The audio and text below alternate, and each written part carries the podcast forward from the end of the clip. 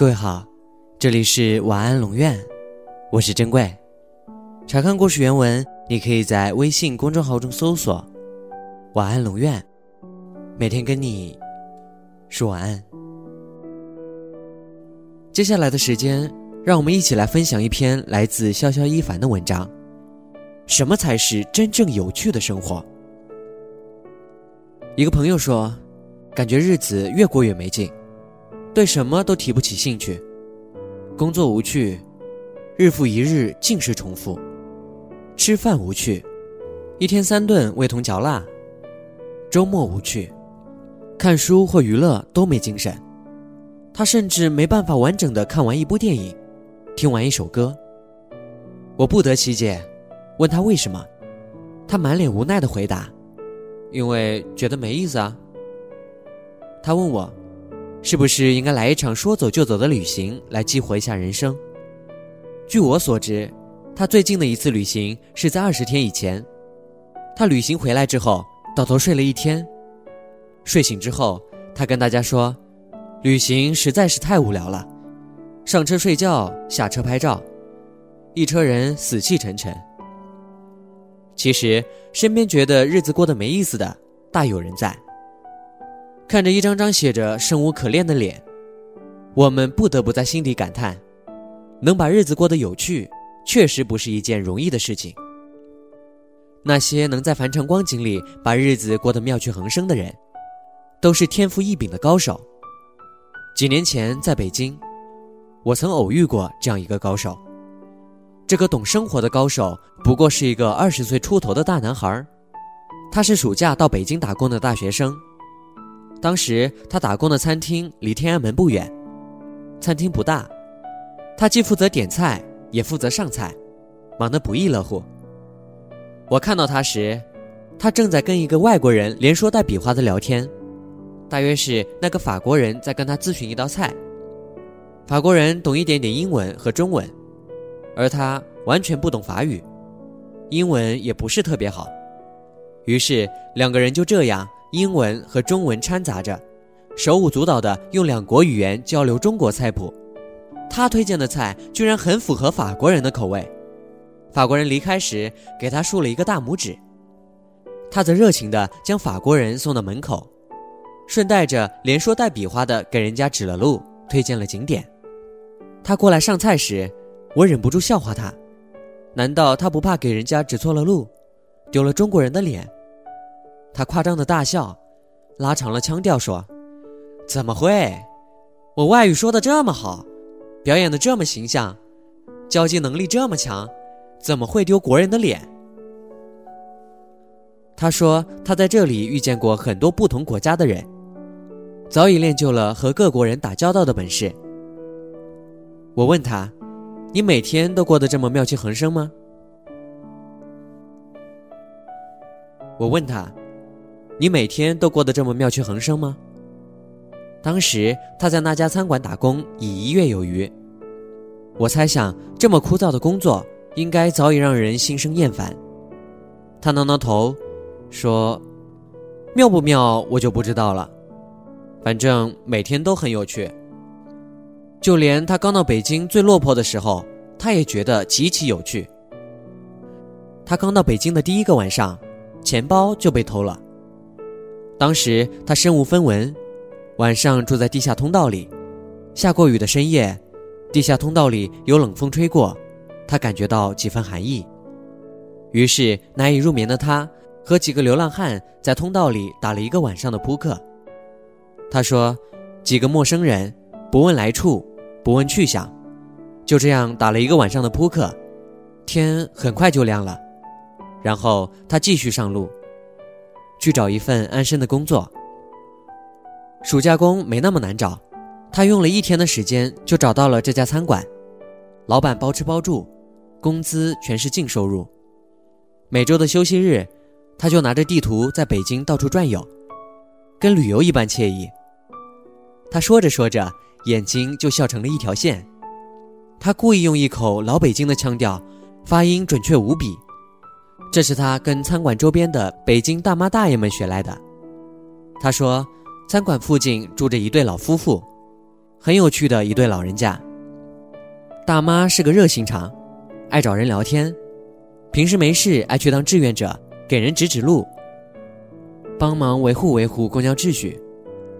大爷是个退休工程师，喜欢安静，常一人写毛笔字。两个人偶尔拌起嘴来，极其有趣。大妈妙语连珠，大爷说不过大妈，脸涨得通红。那对老夫妇都喜欢他，大妈喜欢找他聊天，大爷喜欢叫他看图纸。偶尔来兴致了，还约他一起观园。一个月的时间，他已经成了北京通了。他短短几句话，就让我对那对老人家升起了无尽的兴趣。似乎在他眼里，满世界都是好玩的不得了的事情。仅仅是简单一番交谈，你就能轻易的感觉到。他活得特别带劲，生机勃勃的。若不是他普通到甚至有些寒酸的衣着，看着他这副悠然享受的模样，我会误以为他是个出来体验生活的有钱人家的孩子。这大概就是罗莎琳·德卡斯奥所说的：“对于那些内心充满快乐的人们而言，所有的过程都是美妙的。”人生的确需要时时激活，却并不有赖于惊天动地的大事件。生活真正的趣味都融于日常小事中。那些波澜壮阔的大事件，顶多只能起到一针强心剂的作用，短暂的疗效之后，一切又将归于平常。所以，真正有趣的人生，一定是生根发芽于寻常光景。很多卓越的人拥有着不平凡的一生。但有趣的生活依然源于日常琐事。杨绛先生的《我们仨》一书，更能让人体味到这一点。记得读这本书之前，我猜测，里面记录的大抵应该是波澜壮阔的一生，就好似普通人心心念念的诗和远方。然而，让我笑中带泪、泪水涌出之后又很快笑出声的，真的只是一些温馨的鸡毛蒜皮。这些日常里面，包含着说不尽的世间乐趣，让人回味不断，绵长悠久。杨绛先生记录一家三口爱去动物园，把各种动物的习性和秉性写得惟妙惟肖。写到大象，他写道：“更聪明的是聪明不外露的大象，母象会用鼻子把拴住前脚的铁圈脱下，然后把长鼻靠在围栏上，满脸得意的笑。”饲养员发现他脱下铁圈，就再给套上。他并不反抗，但一会儿又脱下了，好像故意在逗那饲养员呢。一家人一起吃馆子，钱先生近视眼，但耳聪。阿苑耳聪目明，他们总能发现其他桌的客人正在上演怎样的故事，所以他们一家吃馆子是连着看戏的。吃完之后，有的戏已下场。有的戏正酣，有的戏刚开场，就连他们一起去熟悉的公园散步，也是充满乐趣和探险。即使是在造化弄人的时刻，杨绛先生的笔下依然充满着日常的生动有趣。每一个情节都是那么饱满，有光芒。厌倦之际，我也明白了，之所以钱先生能留下《围城》等文学巨著。正是因为和杨绛先生一起，参透了这日常生活里的寻常乐趣。这种来自日常的有趣，才是真正而持久的有趣，深入骨髓。觉得生活无趣的时候，不要总想着到了佛罗里达的棕榈海滩生活，从此就变得有趣。不要总以为到了非洲好望角。日子就会给你打开一个豁然开朗的突破口，内心若了然无趣，哪里都漆黑一片。很多在路上的人，不是因为在路上才变得有趣，而是出发前就深谙生活的乐趣。我们应该审视下自己，审视下身边的人来人往，试着换个角度重新对待自己的生活。见了面从来不打招呼的那个邻居。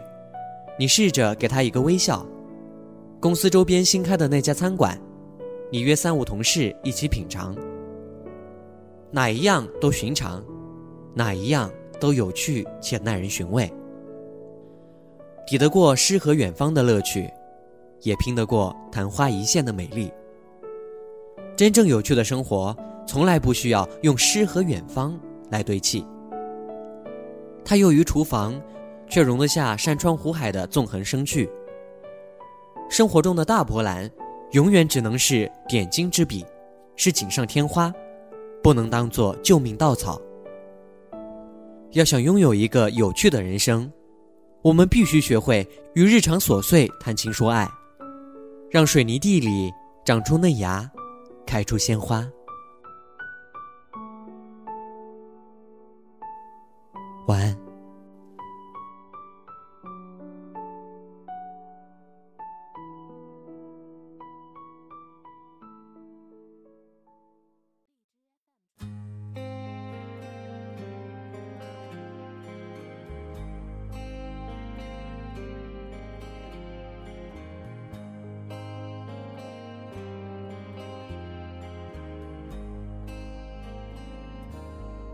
将是你的新郎，从今以后他就是你一生的伴，他的一切都将和你紧密相关，福和祸都要同当。他将是你的新娘，他是别人用心托付在你手上，你。一生加倍照顾对待，苦或喜都要同享，一定是特别的缘分，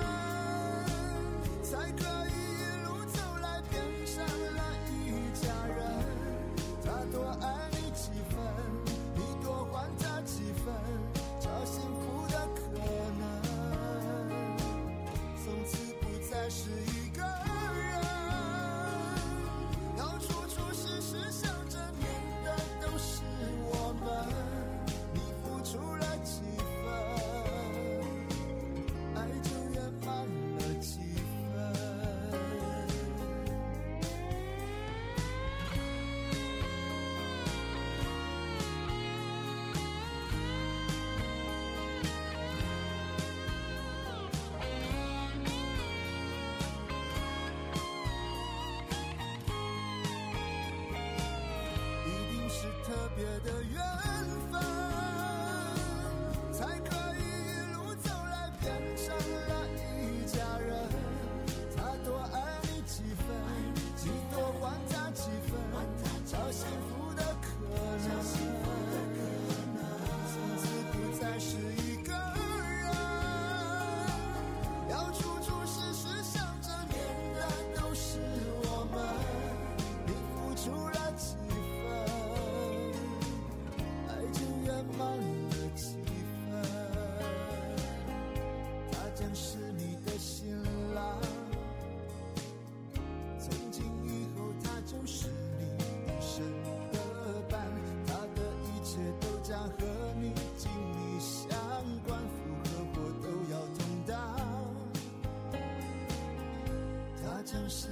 你的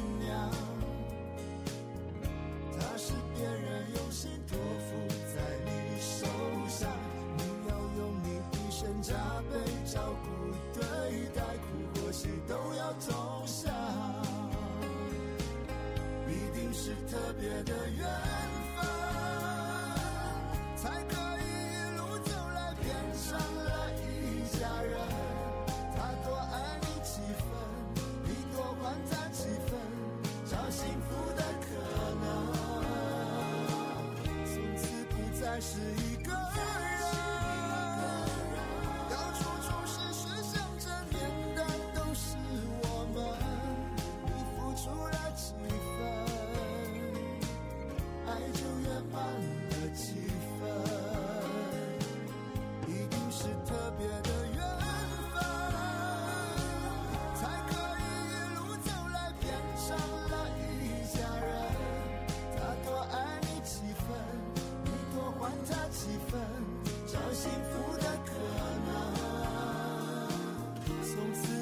是